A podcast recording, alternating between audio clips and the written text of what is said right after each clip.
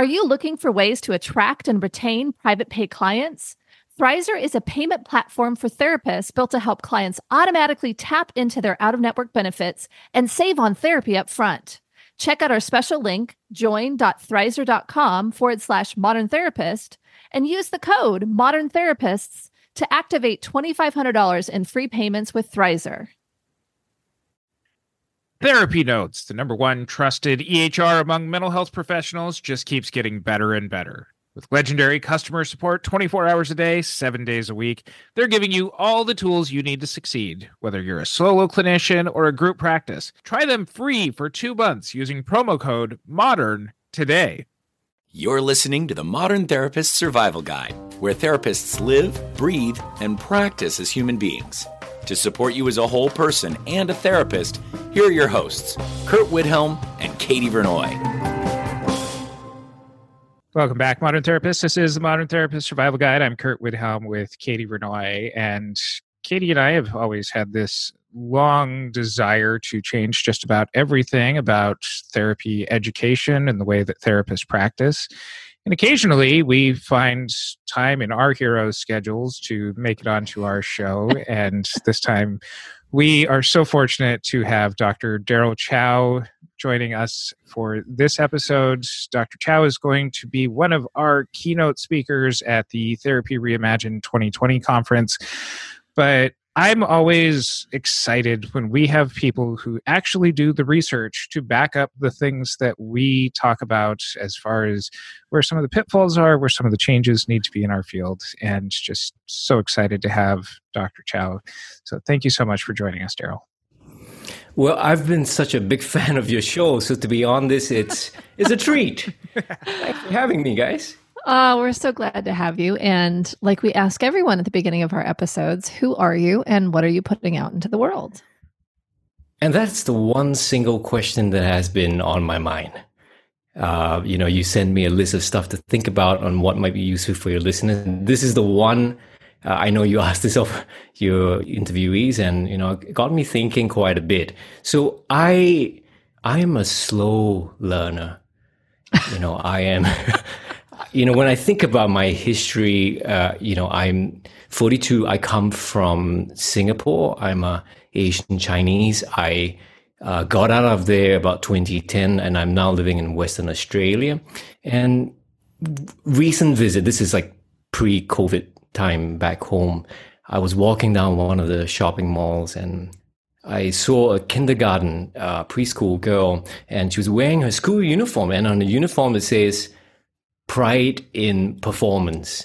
And if you know anything about Singapore, performance is everything, right? I mean, we want to be the number one in everything. Like number one airport, number one city. You know, even though we were not the number one in Formula One, we just created a new category, night race number one. You know, we are the first to have that. And I say I'm a slow learner uh, with with some level of uh, seriousness about that because when I think about my history, I, I really felt badly in that kind of uh, system where there was a lot of push for performance and thinking about that and how I, I evolved through that, I realized only in the last uh, several years that when we emphasize on performance, it can actually impede learning.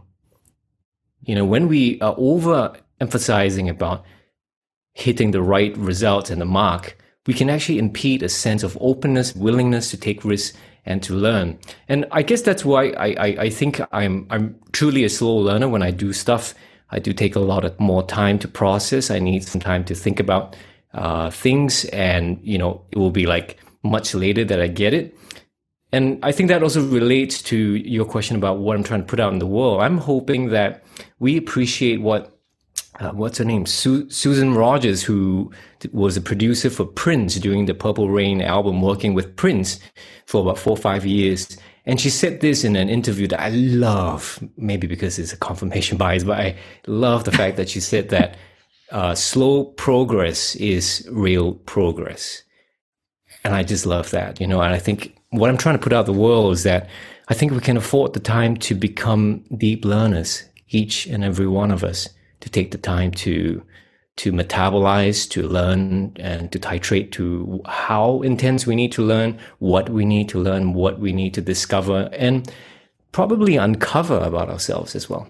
There you have it, folks. Prince is the basis for everything that we should be doing. Uh,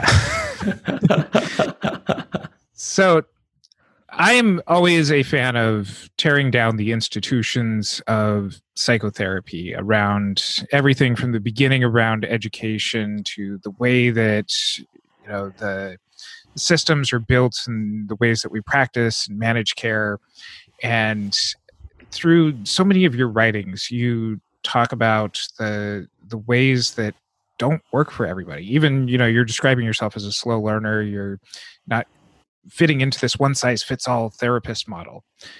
Mm-hmm. Kind of starting from the beginning, what do you see is wrong with the way that therapists are educated?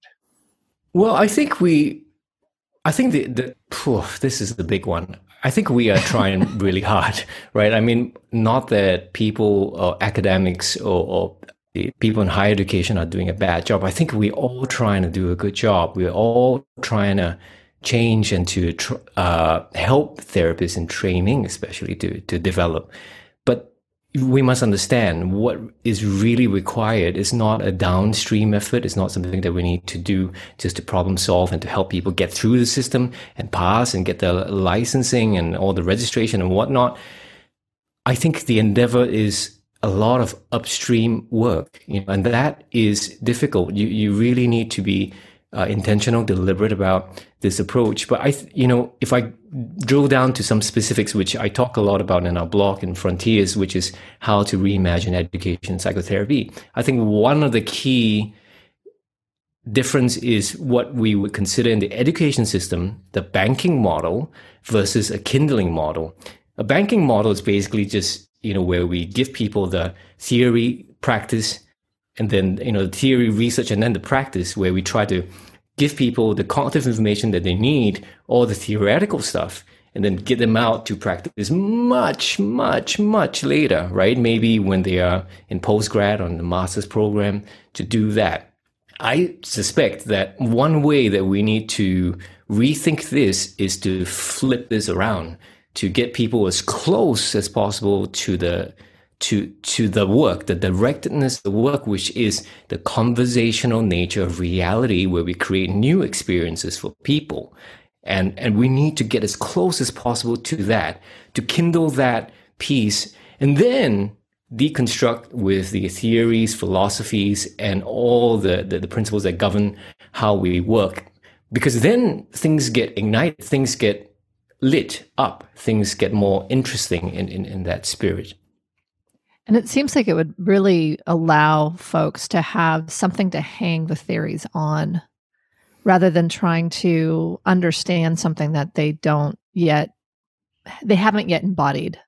I love that. I love that to hang on to something. It's uh, what Charles Charlie Munger, uh, the, the, the right hand man of Warren Buffett, saying that you know we need a lattice work, a, a coat hanger, to be able to to put all our different ideas right? And to be able to, to sort of chunk them because knowledge is multi-level. Knowledge is not just a single piece. It's hierarchical. It's a full network of different ideas. But if we could learn to kind of hang them and to see how all this interlink and how all these connects to you as a person, not just some kind of remote ideas in a book, but with your lived history, with your experiences is what you bring to the fore into therapy. I think that would be probably worth thinking about. You know, I remember in my undergrad days, uh, I was in this course of counseling module, right? And what Dr. Robert Kloss did for me, you know, probably changed my view. You know, the first lesson he gave, and we all came with this uh, textbook. Was it a G- Gerald Corey textbook, maybe? And it was all these different uh, schools of thought, right, that we had to go through. So you kind of know that we'd be covering the landscape of psychotherapy, the field in and of itself. And he said to us after the first hour of introduction, he says, okay, guys, pack your bags. Come, we're going to go to the other room, you know, and other room, okay. And we went there. It looks like an FBI interrogation room, right? Because it's got this one corner where you go in, it's all like soundproof and all that. And then it says that, all right, majority of you will be seated here. And then as you can see the reflection of yourself, this is what we call a one way mirror. and you're going to go to the other side. Two of you are going to go to the other side. And we're going to watch you talk. And then we're like, whoa, wow, okay. and you know, for the first time in my life, not just being a slow learner, right? I was also an anxious kid. So by that time, this is like after two and a half years in the army, because all males in Singapore have to do that willingly or unwillingly. I was an unwilling one. and I think I was about 21. I told myself, right, screw it, right? You know, stop, stop getting in the way. Just raise your hands to everything and say yes, yes, yes, you know? And before I could think of it, I just say yes. And I, I say, what did I sign up for? and Candy, uh, a beautiful uh, lady. She she's got really colorful hair. She said, "Oh yeah, I'll do it," and she was really cool about it. And I was like, not so sure. So I followed Candy's lead and I went to the other room. And then Dr. Close just chimes in, said, okay, you guys now, uh, just talk. And just talk. Just talk. and then we're like, hello, testing. It's like, we can hear you. And Candy took the lead. I followed her lead. And my one question to her was, I like the color of your hair. Like, what, what, why did you do that? Uh, and then, and we talked and she told me, but, and then she asked me and we talked. And then after that, she, he flicked the light on to the other side and, and he got the team to, to, to reflect. I mean, as we know, for, for some people who are trained in family therapy or system thinking, this is a quite a norm. But later did I learn that being in an undergrad psych program, this is not the norm to do mm-hmm. this at the undergrad level. I had no idea. And it really sparked off for me uh, uh, something. It really just opened my eyes to how important to have conversations that we can create safe spaces for truth telling. Safe spaces for truth telling. I love that.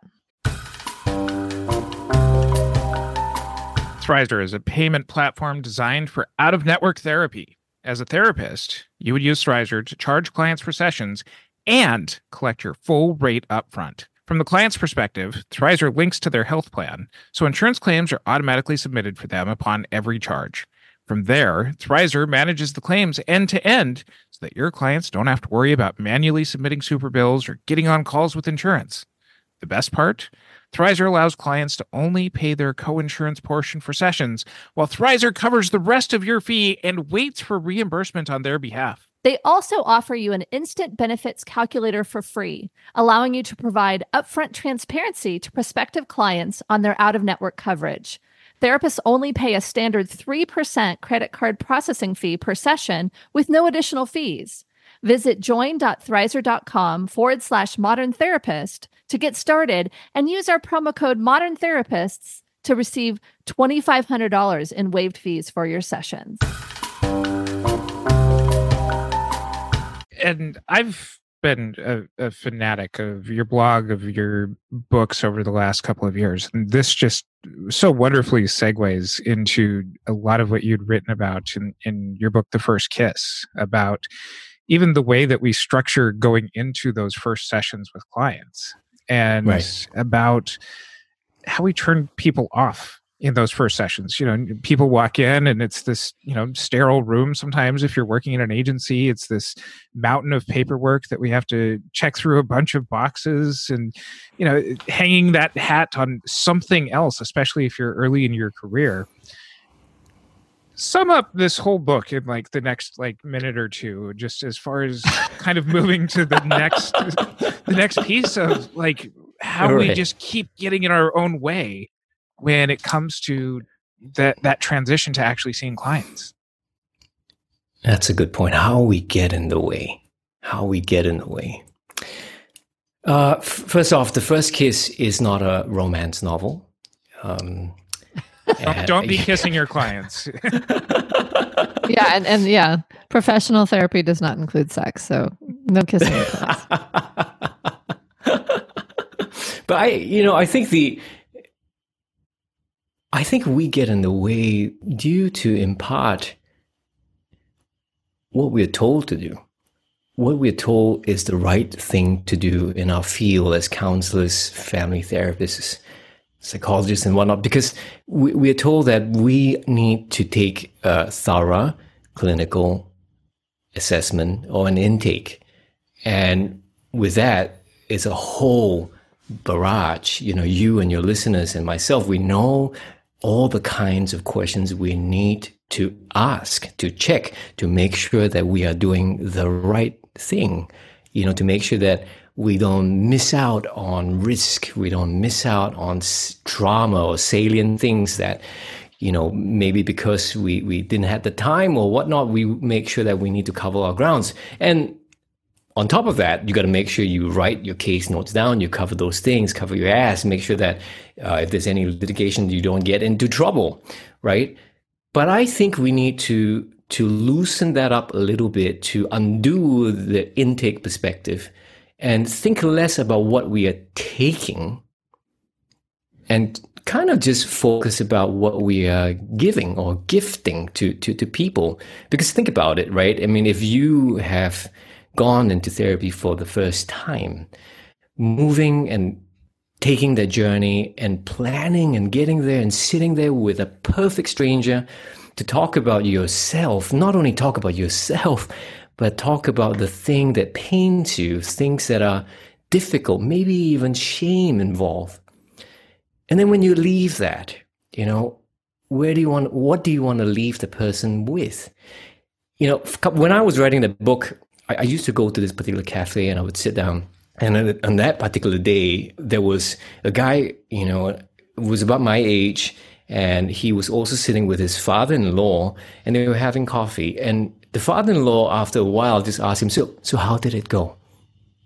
How did it go?" And then the guy said, "What do you mean?" Yeah, you you you saw some psychologist or some shit, right? Like, how did that go? and and they said, "Yeah, you know, I said, I don't understand this business, he said. I spent one hour with this person for, and I paid 180 bucks just for this person to ask me questions. I don't get it. So I think we need to figure out a way to undo that intake perspective, open up the horizon a little bit so that we can kind of go back to the spirit and heart of it to think about what we are giving to, to people, even from the get go. I like that perspective. And I think the thing that for me kind of ties it into business because if if clients feel like they've just been probed and not actually given anything, I think they're not going to be as likely to come back. I think that there's enough enough folks that have been involved in the medical model that they want to have some probing and some questions. But I think if we don't actually take care of the clients and give them something in that first session, I don't believe that we're going to have the the customer service that maybe they would want or or the mm. we're not starting on a good foot. So to me I, I, really like this idea of what we're gifting. And i know for myself the way i look at it is i want them to have something tangible to take with them some whether it's a, a tool or some sort of something that allows them to feel just a little bit better feel more hopeful. But i still ask a ton of questions. So i guess my question to you is how do you how do you kind of cr- get the information that you need to create a formulation that kind of stuff? Like what does that what does that trajectory look like if you're not asking a ton of questions in the first appointment?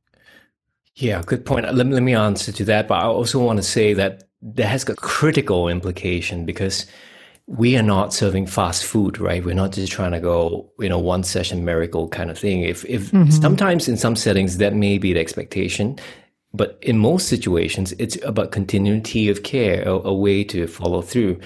And I think the the reason I got I got uh, sort of compelled to compelled to to write this book was consulting with individuals and agencies, and you know looking at the data sets as we look at the outcomes to help them to you know move the needle just that little bit better.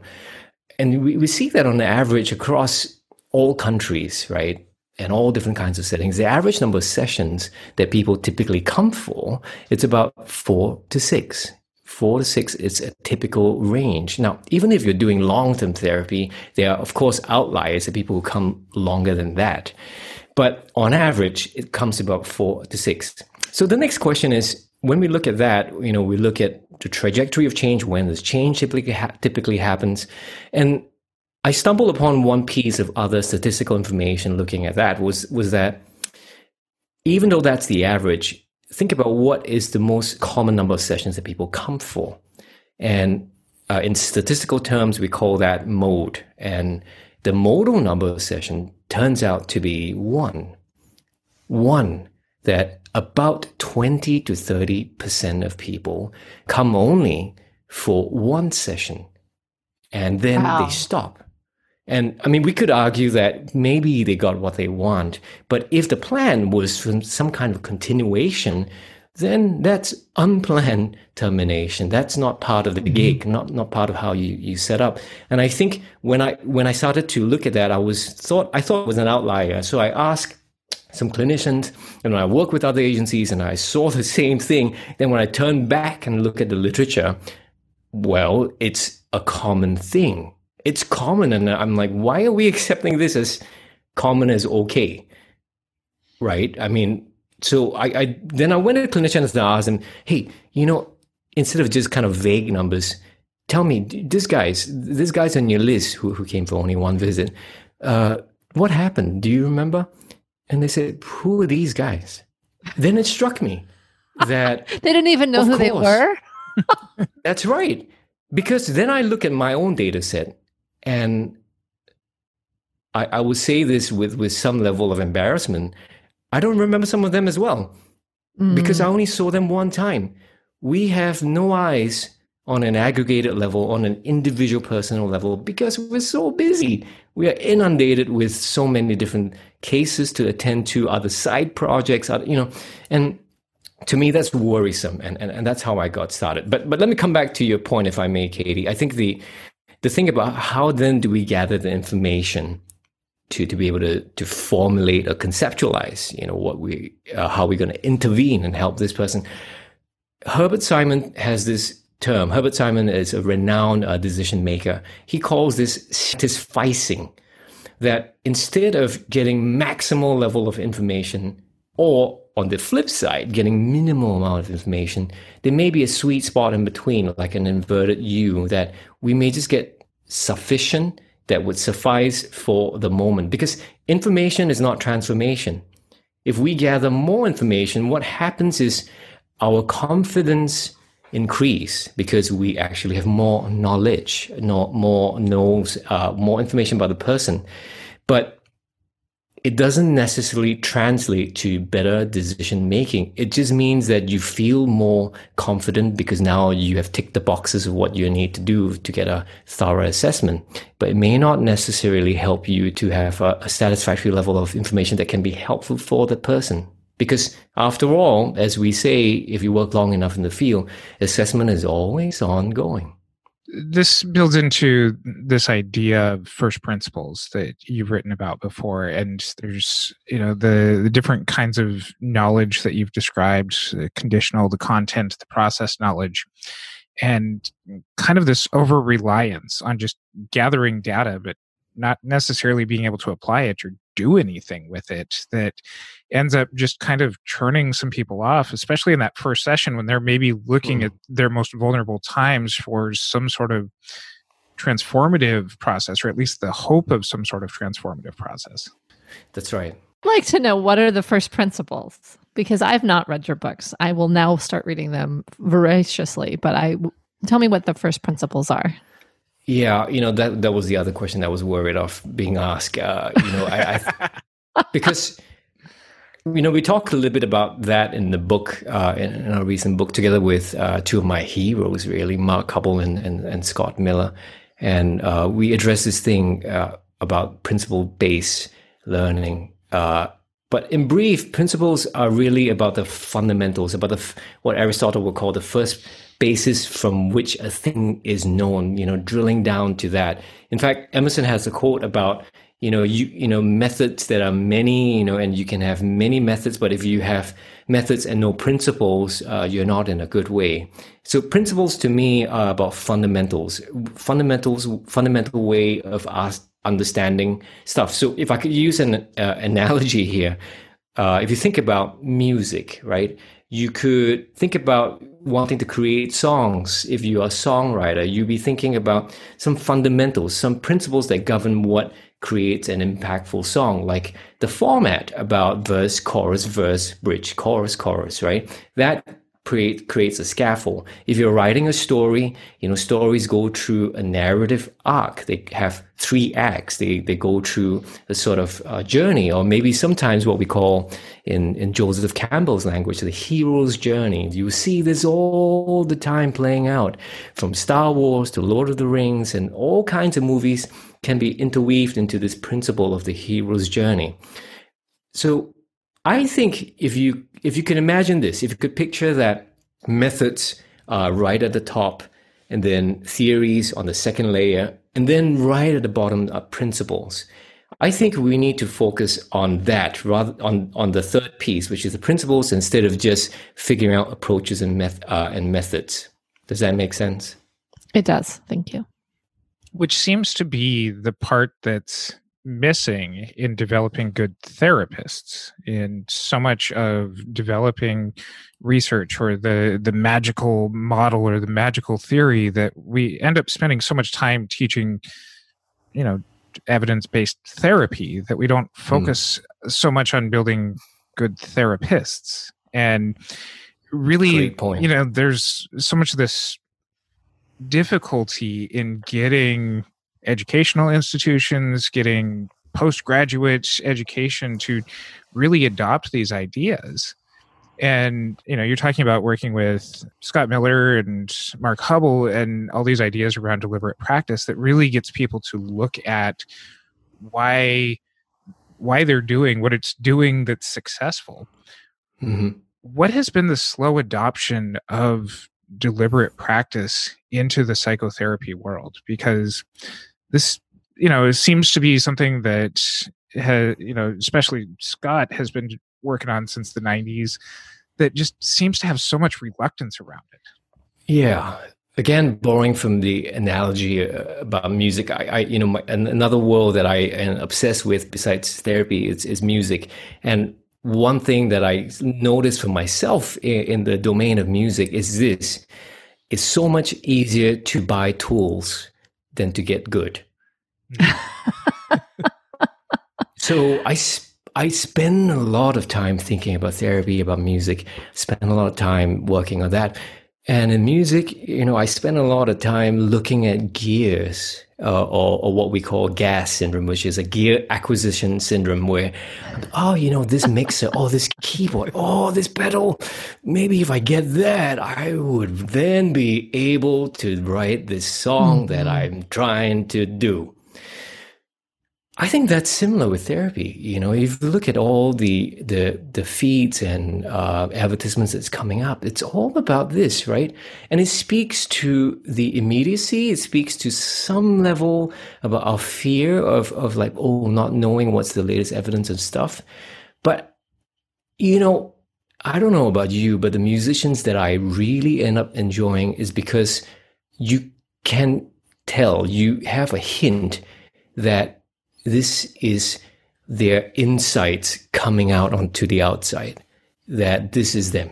This is uniquely this person, even if they even though their voice may sound like uh, not so good, like Bob Dylan, but you know that they, there's something soulful coming out, and you're moved by that.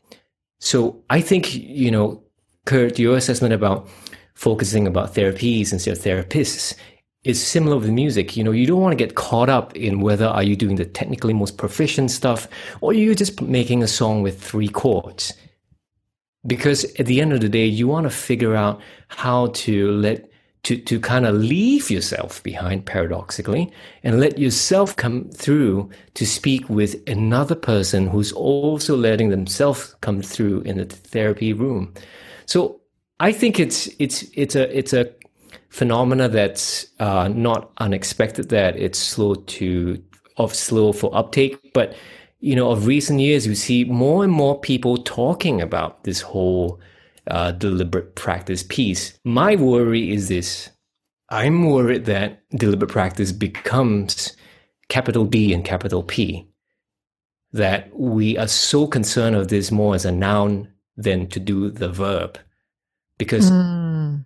If you really stop to think about this, there's a level of dedication involved, there's a level of sweat. And there is no secret formula. There's nothing magical. There's nothing kind of like if you do this one thing, you know, and then you get better overnight and your clients will come back and thank you. You know, there's there's no magic formula to this. It's hard work. And yet there is a scaffold, there is a structure that we can offer you to think. Traditionally, in the education system, if we can come back to the theme of higher education, is that education tells you what to think. But when you come out in real life, you soon uh, you get a kick in the butt that you need to figure out what to think, what to learn. And I think that's where the rubber meets the road. Well, it sounds like what you're talking about is that deliberate practice is not even what to think and what to learn, you know, kind of what you should be thinking. It's how to think, right? It's how do I approach this? How do I understand this? How do I assess this in this moment? And it's more really being able to assess and, and rate your own skills. I know yeah. that that you have a new book out and you know better results that there's a section where you and your co-authors designate a chapter about what is not deliberate practice.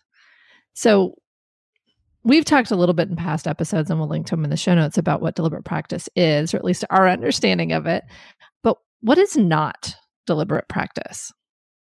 Well, the first conflation that we make is that we conflate clinical practice with deliberate practice because experience does not get us better. You know, I, I, I say this with some trepidation because it has lots of implication. We get more confident as the years go by. But as we all know, confidence is not competence. And when we look at the data, Simon Goldberg and colleagues had released a, a, paper a few years ago looking at just this when clinicians have been collecting outcome data systematically, routinely, using that as a way to guide their work and composite that across time. And we look at uh, the data to see what happens to each individual clinicians, whether do they actually get better. And if you look at studies from David Orlinsky and Michael Rønnestad, that that's true. Most clinicians do feel this from the beginning all the way to become a highly experienced or seasoned practitioner. Our confidence to be more healingly involved goes up. But Simon Goldberg's work shows that in spite of that, our confidence plateaus, uh, our competence, our outcomes does not improve. In fact, on average, there's actually a slight regression downwards. So it's almost like saying if someone has 20 years of experience, it probably means one year of experience repeated 19 more times.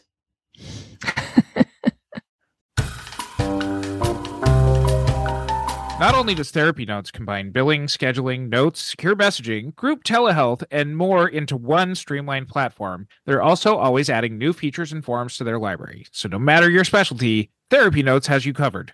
Learn more at therapynotes.com and use promo code MODERN for two months free. When once we get to this point in our careers where we feel like we we know enough, that we we lose some of that hunger to continue to build on that that fire that kindling that you talk about that we we reach a place of complacency that it feels like so many of us just kind of lose out on that ambition once we reach a place of comfort within our own lives and our own practice. That really as i'm hearing you is the challenge of continuing to be lifelong learners because we have this pitfall because we have this blind spot yeah. I think that's a challenge. I think you know if you if you if you speak to therapists of all ages as well as all nationality, one consistent thing you hear is that we all want to grow, we all want to get better, we all want to do better for our clients, but faced with a lot of upstream efforts, a lot of difficulties in organizations and systemic challenges. I mean, this is hard work. This is hard even just to make the time to to do that. So, you know, I think most people do want to get better. Now, for, remind me again. Say, say, your question one more time. I want to make sure I hear you correctly. It, it wasn't so much of a question as there's this observation of therapists reach this place of complacency when they they feel confident enough. Yeah, and you know that's tricky. That's where we need to counteract that because when I, I remember that you know I heard one one of my colleagues saying that you know I spent all these years doing this you know and now uh, I get to this point and I should reap the rewards, and then I'm, I'm thinking, but isn't this meant to be lifelong? Like, isn't this meant to be something that we we do uh, all the way through our careers? But majority of us, you know, we are devoted to that. We we feel that there's some need to push that growth edge, that threshold. But the difficulty is figuring out what to work on that actually has leverage for you, because it's not like a blanket thing that everybody should now do this, do A, do B, do C, because for what you need to work on and what I need to work on will be different that has implication based on where you are at. Because you know before the days of google maps and whatnot if a friend was to come to your house right and he she rings you before you can give the instruction you need to figure out where he, the person's coming from. And we argue in the book that we need to figure out where you're at before where you need to go and that means that we need to have a systematic way that we can collate your outcomes one client at a time, session by session, pull all that together with, with a composite level of close cases, and then examine, all right, how effective you are. Now, remember that we talked about performance uh, at the beginning piece. This can strike terror for some therapists, like to go. Yeah. like w- w- okay am i really effective? What if i suck? What if i'm in the wrong profession? What if you know and that is where performance can impede learning because we need to shift we need to create uh, spaces to to explore each person's growth edge. And one thing you know i've been consulting with some master's programs and even though there may be a slow uptake but there are people there are people who are putting their heads down, trying to undo the old ways now. And I, I think we need to to acknowledge that. And and one thing that, that's striking is that instead of measuring performance, we, we really need to figure out a way of measuring growth, a way to kind of track to see how people are willing to figure out first wherever you're at, to figure that out. And then let's kind of help you inch by inch by inch move towards Vygotsky calls this the zone of proximal development to get towards your growth edge. And I think that's where it's remoralizing. Because if you could do that, and I've seen the payoff for clinicians when they do that, something within just kind of glows and figure out, you know, a way to to do this. Because if you could see that what your where your efforts, where you're banking in, is paying dividends, you feel moralized, you feel uh, uplifted to carry on, and and that can spread to the other people that you meet as well. That was one thing I was thinking about when when both of you were talking about kind of the complacency that can happen. Is I think that there can be a burnout, a a, de- a lack of desire to learn, giving up, and so this idea of of remoralizing people is yeah. exciting to me to actually get to a place where there's more efficacy. And I think those are the types of things that we theoretically are helping our clients with, right? We're helping them to find their areas of confidence, to find those things, and to help that. therapists in that same way just seems really rewarding because I think when when I feel most ineffective with clients is when I'm I find myself finding excuses, not wanting to do anything, hoping the client cancels. Like I'm not saying like, ooh, how do I take this on? And this is fortunately a gross overgeneralization. This was more when I was in agencies and super burned out. But like mm. when I'm struggling, it seems like that's the point at which I want to back down, not at which it's not the point at which I want to take on new learning and understand where I'm faltering.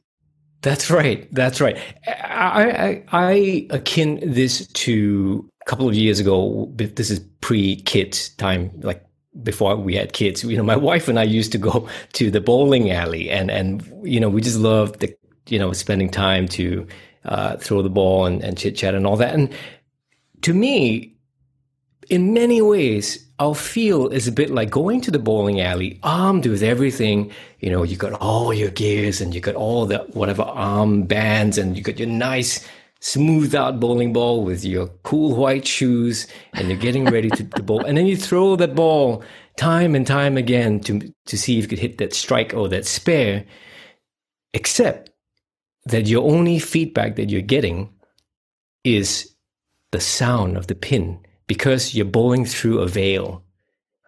You don't know how what happens to the pin and you ask to repeat. You ask to keep going and keep trying. Say all right you did well. You heard that sound? Yep i think that went down. And then keep going and keep you know i think we're bowling uh, through a veil and i think we need to figure out a way to get closer more proximal towards feedback so that we can feed forward. So you know Curt raised the point about what, how we're taught about various evidence-based models, I, I, think that's nothing wrong. I mean, that's a, a, a, thing to learn. But I think to go beyond that just means instead of taking the pill model approach, which is do this thing, adhere to this, make sure you're you're you're doing this right, right? Because one side effect of doing that is you have no flexibility to tweak, to calibrate, yeah. continuous tweaking. The only way to tweak that is to quickly take the feedback and feed it forward to go, all right, that worked. That hit the pin. Good. Repeat that. That didn't hit the pin. Oh, adjust your arm a little bit. Maybe stand more to this side, you know, and, and tweak.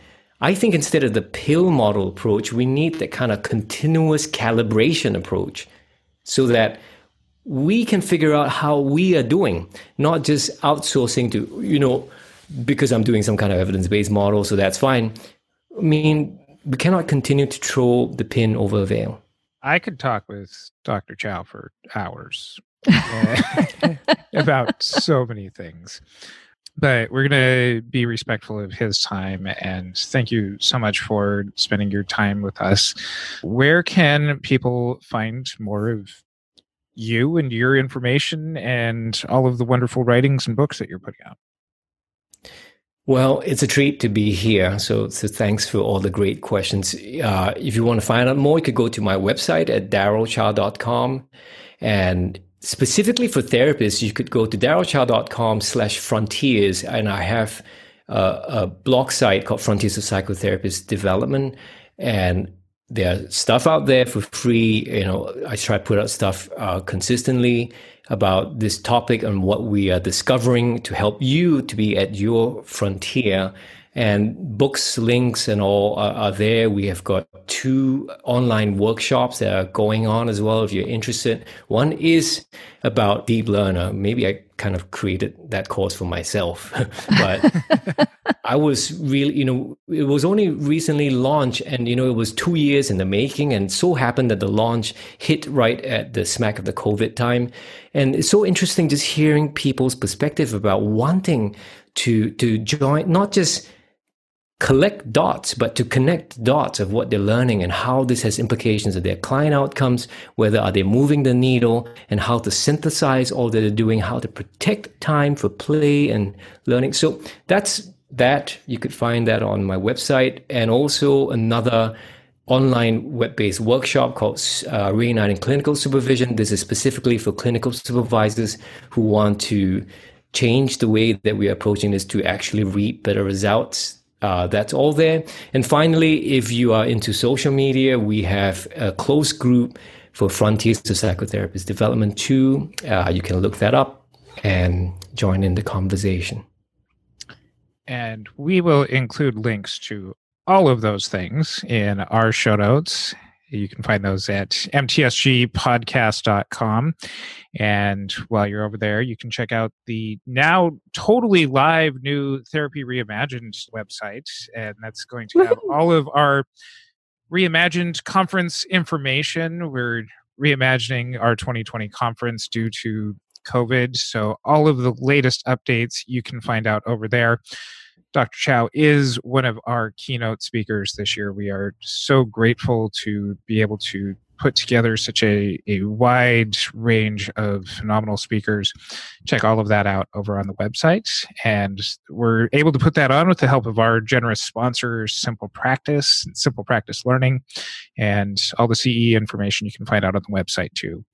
So until next time, I'm Curt Widhalm with Katie Vernoy and Dr. Daryl Chow. Thank you for listening to the Modern Therapist Survival Guide. Learn more about who we are and what we do at mtsgpodcast.com. You can also join us on Facebook and Twitter. And please don't forget to subscribe so you don't miss any of our episodes. Remember to check out Thrizer. They are passionate about making out of network therapy work for everyone.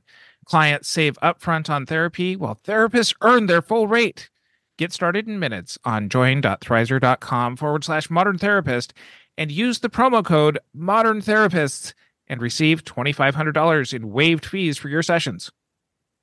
Thanks so much to our partner, Therapy Notes, the highest rated practice management solution for behavioral health. Don't forget, using promo code MODERN gets you two free months.